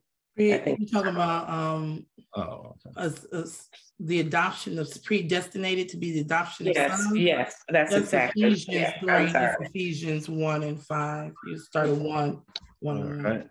Ephesians 1 and 1. Paul, an apostle of Yahshua, Yahshua the Messiah by the will of Yahweh, to the sons which are at Ephesus, and to the faithful in Yahshua the Messiah. Grace be to you and peace from Yahweh our Father and from the Savior, Yahshua the Messiah.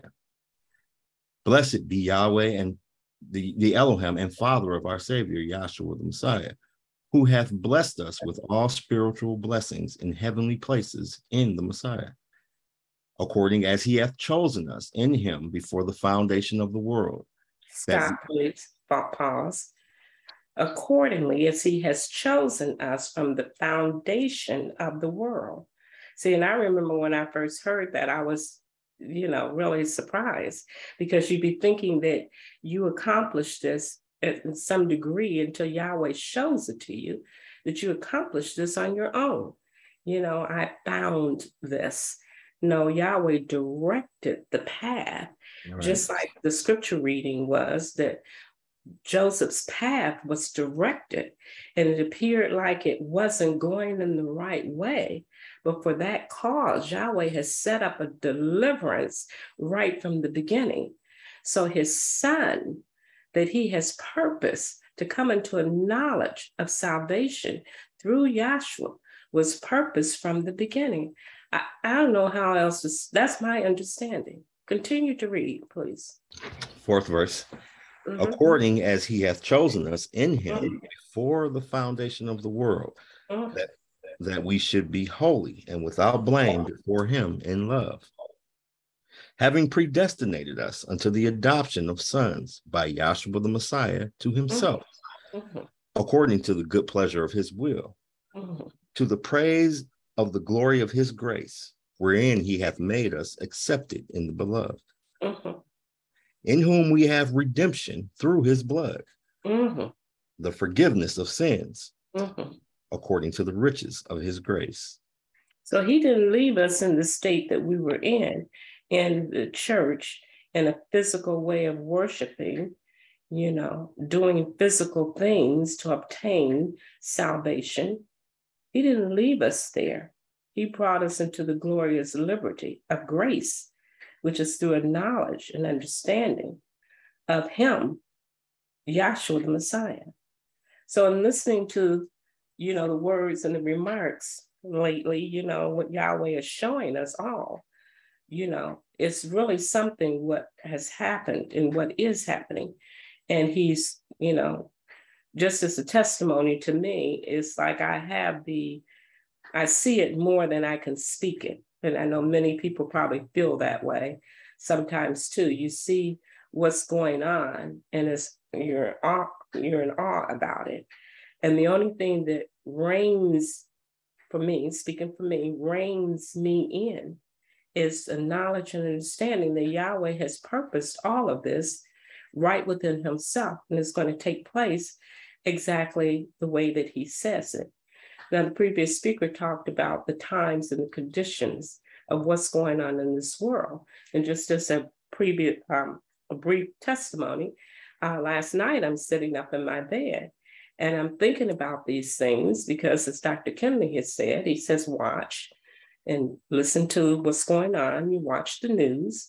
You're seeing the things, which is the phrase keeps coming now more and more, that is um, things that we will see, things that we that would be revealed in these last days, such as has never been seen before. So they're strange things, they're awesome things. I want you to get for me this um, word perilous and get the scripture also that talks about we're living in perilous days, if you would. And I'm not going to be, you know, take a whole lot of time. I'm just going to share what it is that Yahweh is showing me and have showed me. Nothing exclusively like to Sharon only. No, he's showing it to his son. And if we recall, which he's making me understand and remember more and more, is when you read over there in Matthew's the 24th chapter, and it talks about the end times. It says his disciples came unto him privately, saying, This is what keeps resonating in my mind. He's going to tell his son what's going on. He's going to show it. We may not individually have all those things, but you're not living in a bubble. He's telling us to open our eyes and to see. And Yahshua came to those disciples and told them, he told them privately what would befall them. You see, he spoke to many patriarchs and prophets to tell them that. So now here in 2022 is not a different story, it's the same story. So go ahead and read for me the scripture where it talks about we're living in perilous days, and then get me the definition of perilous. That is Second Timothy 3 and one uh-huh. This know also that in the in the last days perilous times shall come. Uh-huh. For men shall be lovers of their own selves, oh. covetous, boastful, proud, blasphemers, disobedient to parents, unthankful, unholy, without natural affection, truce breakers, false accusers, incontinent, fierce, despisers of those that are good, traitors, heady, high minded, lovers of pleasures more than lovers of Yahweh having a form of holiness, but denying the power thereof. From such, turn away. Now, get for me over there in Genesis, where it talks about the state and mm-hmm. condition of the world and the reason why Yahweh was ending it back in Noah's day. Now, you already read what perilous times are going to be. And if you read it, take your time, read it yourself. You can look up each one of those words. I'm not going to go through that now. But when you read it, you can see clearly the state and condition of what we're dealing with right now mm-hmm. in this perilous days. The first one being lovers of them own selves. See, it's just self righteous, self acknowledgement, only thinking of oneself, you know, completely. Is and when you read the rest of it, all of it is applicable, it applies. So it's not us saying that. This is what the definitions and the book. So he's told us, he said to us, we were living in, la- in these last days will be perilous. So read over there in Genesis, Genesis about Noah's day. It's Genesis 6 and 5. And, and I'm sorry, Dr. Lewis, and then someone get for me Matthew's where it says, as of the days of Noah. In fact, get that first because the scripture, as the previous speaker said, is repeating itself in the scriptures. So this is nothing new that we're making up, you see. And this is not about a doomsday lecture either. It's about being re- being told or warned. See, we're going to preach the gospel, and we preach the gospel this way. You repeat the things that we have heard from the beginning. This is not new. But what Yahweh is doing now, remember 2020, and I don't want to drip off. 2020, but prior to 2020, there were many brethren that Yahweh spoke through and said that it's going to be an interesting year. Now, we didn't know about that. We didn't have a clue that what would happen in 2020 would happen. And we had the analogy that 2020 when you go to an eye doctor, that typifies perfect vision. 2020 vision, good, are clearly seeing something. So we, Yahweh was telling us he's going to show something. He, not that he hasn't been shown, showing us, but 2020 was an instrumental, significant year. And this plague or this pandemic came across the entire world. That's the pandemic. Many, all countries, there was nothing and no, no place left out. This can only be done by a Yahweh. You see, it was not fake news, it happened. And in the initial onset of that pandemic, many people died. Many. And Yahweh showed or what he has always done. He provided, if you will, a way of escape. Now, many didn't want it, and they died as a result. You see, I'm talking about the vaccine that was not before this recent pandemic. We didn't have a vaccine. And those that had succumbed to that pandemic in the early process of time, that's when the bulk of the people died. Well, then when the vaccine comes along, that's an antidote. This is what Yahweh gives us vaccinations. See, think of it spiritually. gives us a way out through the preaching of the gospels of vaccination. It's an antidote, you see. And so many principles was brought out how that virus was and the shape of it. Your your um, I can't think of it right now. Your your um, what is it? The thing that warns it off. Your immune system shaped in a Y. All of that came out. Antibodies. Antibodies shaped in a Y. You said, oh, that's just coincidence. No, Yahweh was showing us that's He's the antidote. And so those who dared to believe took it, accepted the vaccination. And those who didn't died. This was in the early stages. Well, of course, science goes on to tell us, you know, with all the antibodies now, the disease itself, basically, I don't know science that well, don't have that much strength because there's a lot of antibodies out there now. That's why they now say, not that COVID is gone, it's not. It's with us. And I, I just personally feel it's with us to stay. But the severity, whereas people who initially had it testified that they could not hardly get off the floor to walk. They were that severely affected with fatigue. It just zapped them, you see. So Yahweh is our antibody. So these things happened. He has always made a way out. So let me go ahead. Uh, what's the scripture that one scripture that I told you to get? Matthew. Okay, go ahead. Matthew 24 and 37. And then Read. Mm-hmm. go ahead, Dorian, if you got it. I got it. Uh, I, go, go ahead. Matthew's 24 and 37. But as the days of Noah were, so shall also the coming of the Son of Man be.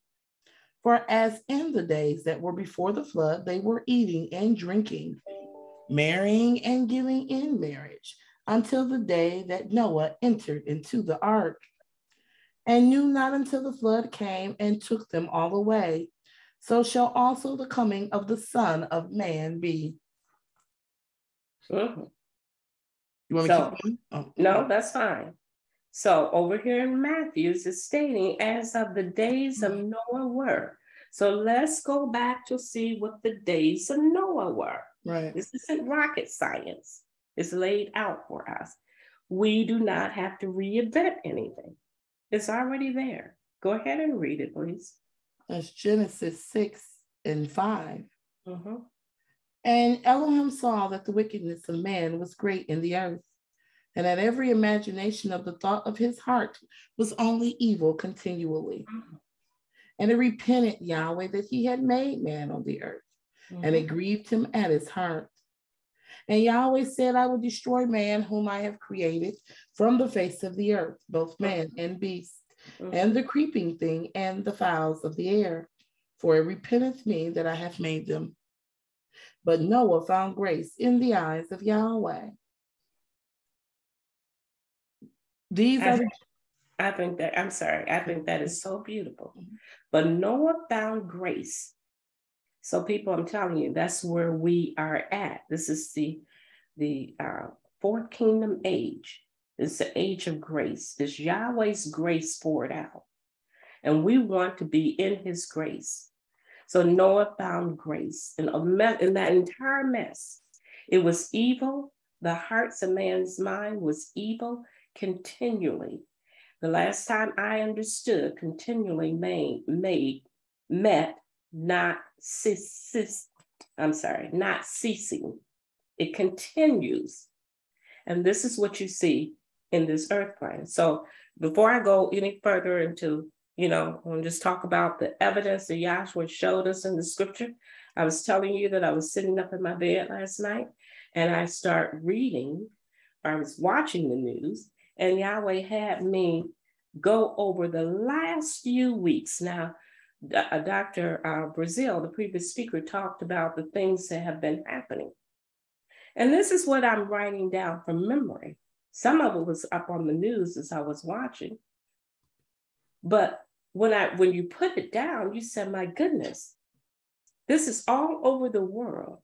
We are having earthquakes that is coming up and they're expecting. Remember California or San, San Jose, I think, one one of the places over there had an earthquake. And the first thing the person said on TV was they really kind of think that this is a prelude.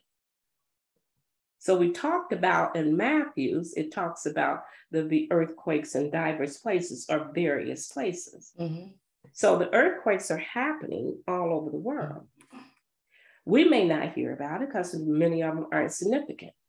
But he says, uh, there's a scripture talks about that the earth, and we understand these physical bodies is made from the dust of the earth, are quaking. It's trouble and turbulence in people's heart and mind. Children as young as 10 and 11 commit suicide as well as commit murder. This is so prevalent now today. Mothers killing babies, sons killing mothers and fathers. It's a state. There has been in the news tragedy about, uh, on top of tragedy. They had a bridge in India, 140 people. And when you read these things, they're happening globally, and it's large masses of people that it happened to. It's not just haphazard things. You say, what's going on? Is the moon full every night? You know, you say strange things happen when there's a full moon. And they say that people on that bridge were swaying the bridge before it collapsed. And then it collapsed. When you pull it up and you see all these people was right over a body of water. The stampede in China. How does these things happen? Everybody's out celebrating Halloween, which when you look up that, all Eve's night or Devil's oh. night or whatever it is, Hallows Eve. Hallows Eve or whatever, it ain't nothing great about it. They worship demons and devils and monsters. And I know it's just a kid thing, but just if you look at it from the state of, if you look at it, say I'm looking at it from Yahweh's eyesight, I don't even know how to put that, but by the Spirit, it's so self-centered. It's when we we brainwash our kids, we go after it. It's so important. And people classify it as a holiday. I had this person in the store say, Oh, are you doing anything for the holiday? What holiday? You know, it's amazing. It's colossal ignorance. We do it all for fun, though, you know. The government official or government officials are attacked in their own home because they somebody is going to make an example and attack them. People that you so-called vote for, put in positions, laws of the land, so on and so forth. But it's no sacred, it's no, it's it, it's nothing to stop it doesn't matter who you are or, or any of that, the president or all of the so called um, moral things, if you would, is gone. You know, it's, it's no sensibility, it's no love. You see, it's across the board. They said also, big news, we are dealing with three viruses at one time. Within the last six weeks, you know, it's virus after virus after virus. They say this RSV virus is not just for children, adults get it too. Okay, I see your five minute bell. Um, they talked about, you know, all the murders, all the killing that's happening. I, we're out of time. I'm out of time. I don't even know what time it is, but just to shorten this up, I was going to and I want to show the deliverance of Yahshua, his son, deliverance that he has set in each one of these ages. See, there was a deliverance through this peril, perilous times, through these times of tragedy, these times of just, you can't believe it's happening times. There is a deliverance, people, so, what we have now in this present fourth kingdom age, we have in the grace of Yahweh, if you will, that deliverance is through a knowledge and understanding of Yahweh through his son, Yahshua Messiah. And what he did when he died on the cross and poured and ascended and then poured out on the day of Pentecost, poured out that spirit that is the spirit of salvation. That spirit has to be in you in order to save, be saved. So the principle of that, Yahshua being in you, was, you can see the allegory of that back in the law, if you would, when they had to take that lamb, which was representative of the Messiah, without fault, without blemish, innocently dying for our sins and our wrongdoing and our what for us died for us salvation so we can live. That's what that innocent lamb was used for which typifies Yahshua messiah who says i am the lamb. He's just repeating the story not using the four-footed beast but using his spirit that he poured out because he willingly went to the cross and they had to place that blood on the door your door is your house or you, your body. Place that in the understanding. That soul has to be resurrected to an understanding, having the blood of the Messiah in you. That's our salvation. That's the way out. Each age had that ending. It was things that happened, and Yahweh prepared them for it and caused a way of salvation for them. So, this way of salvation for us now is with the knowledge and understanding, having the Holy Spirit. And you get the Holy Spirit by being obedient to Yahweh. You ask Him for it, you learn of Him, you do your due diligence as far and as long as we have the time on this earth. Preach the gospel, listen to it. Ask Yahweh for uh, the knowledge and understanding of Him. Ask Him to grant you of His Spirit so that we may live and cross over out of this perilous time mm-hmm. into a glorious state of existence with Yahweh in spirit. That's that's the out. Back with Noah, they had to get in the ark. They had to visit, and, and everyone in the ark was saved nobody perished that was in that ark. Right. The people outside of the ark perished. We don't want to be outside of Yahweh. We want to take, hear, look, see what he's showing us now. How do we get out of this? Because there is a way. This, as Dr. Kinley said in his textbook, and in the inevitable destruction See, and everything that has been told to us through H.C. Kinley has come to pass. Don't deny it. Don't act like it's not happening. As in Matthew's, they were eating and drinking and marrying and giving into marriage and just living your life and going back and having fun and, and just, just, just consumed with everything, everything carnal and physical, everything is important. And me, me, me, me that self righteousness.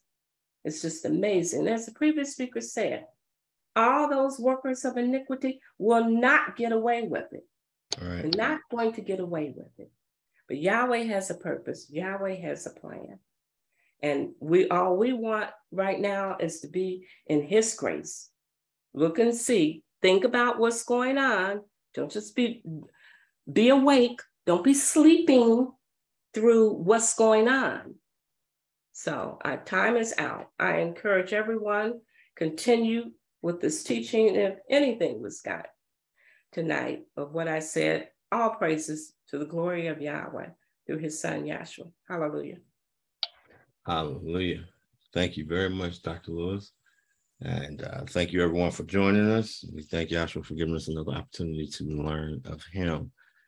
Uh, we like to give a special welcome to some people we think are visitors. We don't know who, we're not quite sure who you are, but uh, Latoya and Simone, thank you for joining us. And we hope that you're able to come and study with us again.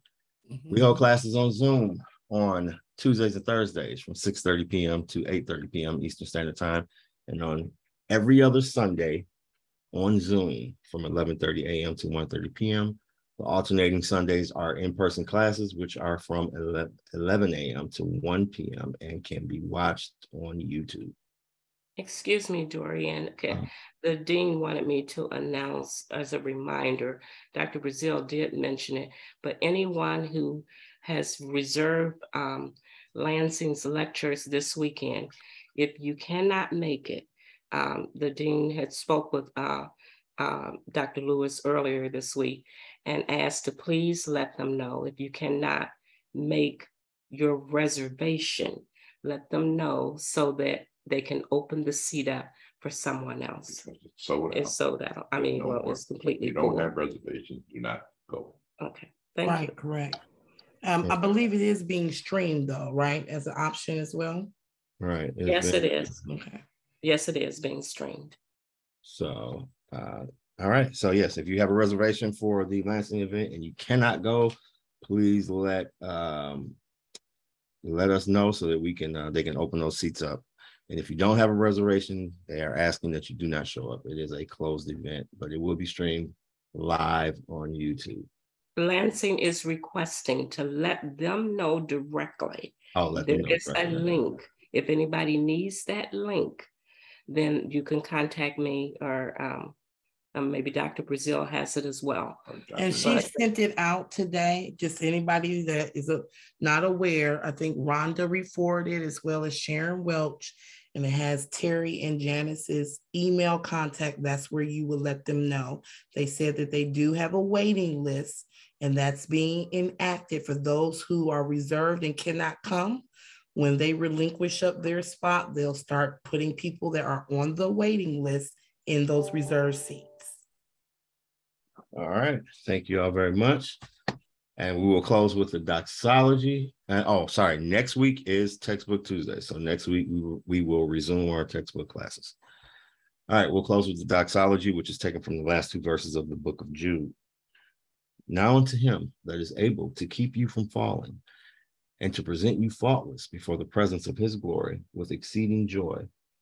To the only wise Elohim, our Savior, through Yahshua the Messiah, our sovereign, belong all glory, majesty, dominion, and power for all times now and ever.